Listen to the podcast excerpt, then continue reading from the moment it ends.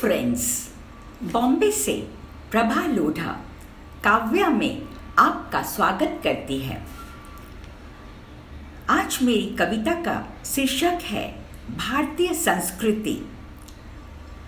मौन विचारों में थी मग्न, उभर आया एक रेखा चित्र प्रश्न, भारतीय संस्कृति की रूपरेखा है क्या? सहस्त्रों वर्षों तक जीवन की कसौटी पर कसी गई। जीने की कला, शैली, विधि, यही है भारतीय संस्कृति। त्याग और तपस्या, योग और अनुशासन सिखाती।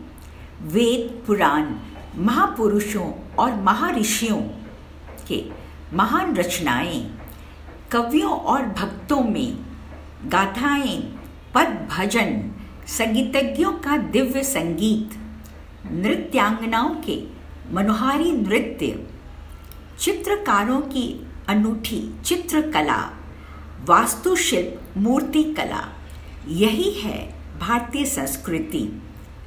जिस आँगन में स्नेह व ममत्व हो, आदर और विश्वास हो, वातावरण में शुद्धता, सहजता सचरित्रता हो बच्चों की कुल किलकारी गूंजे, बूढ़ों का ठहका सुनने में आए।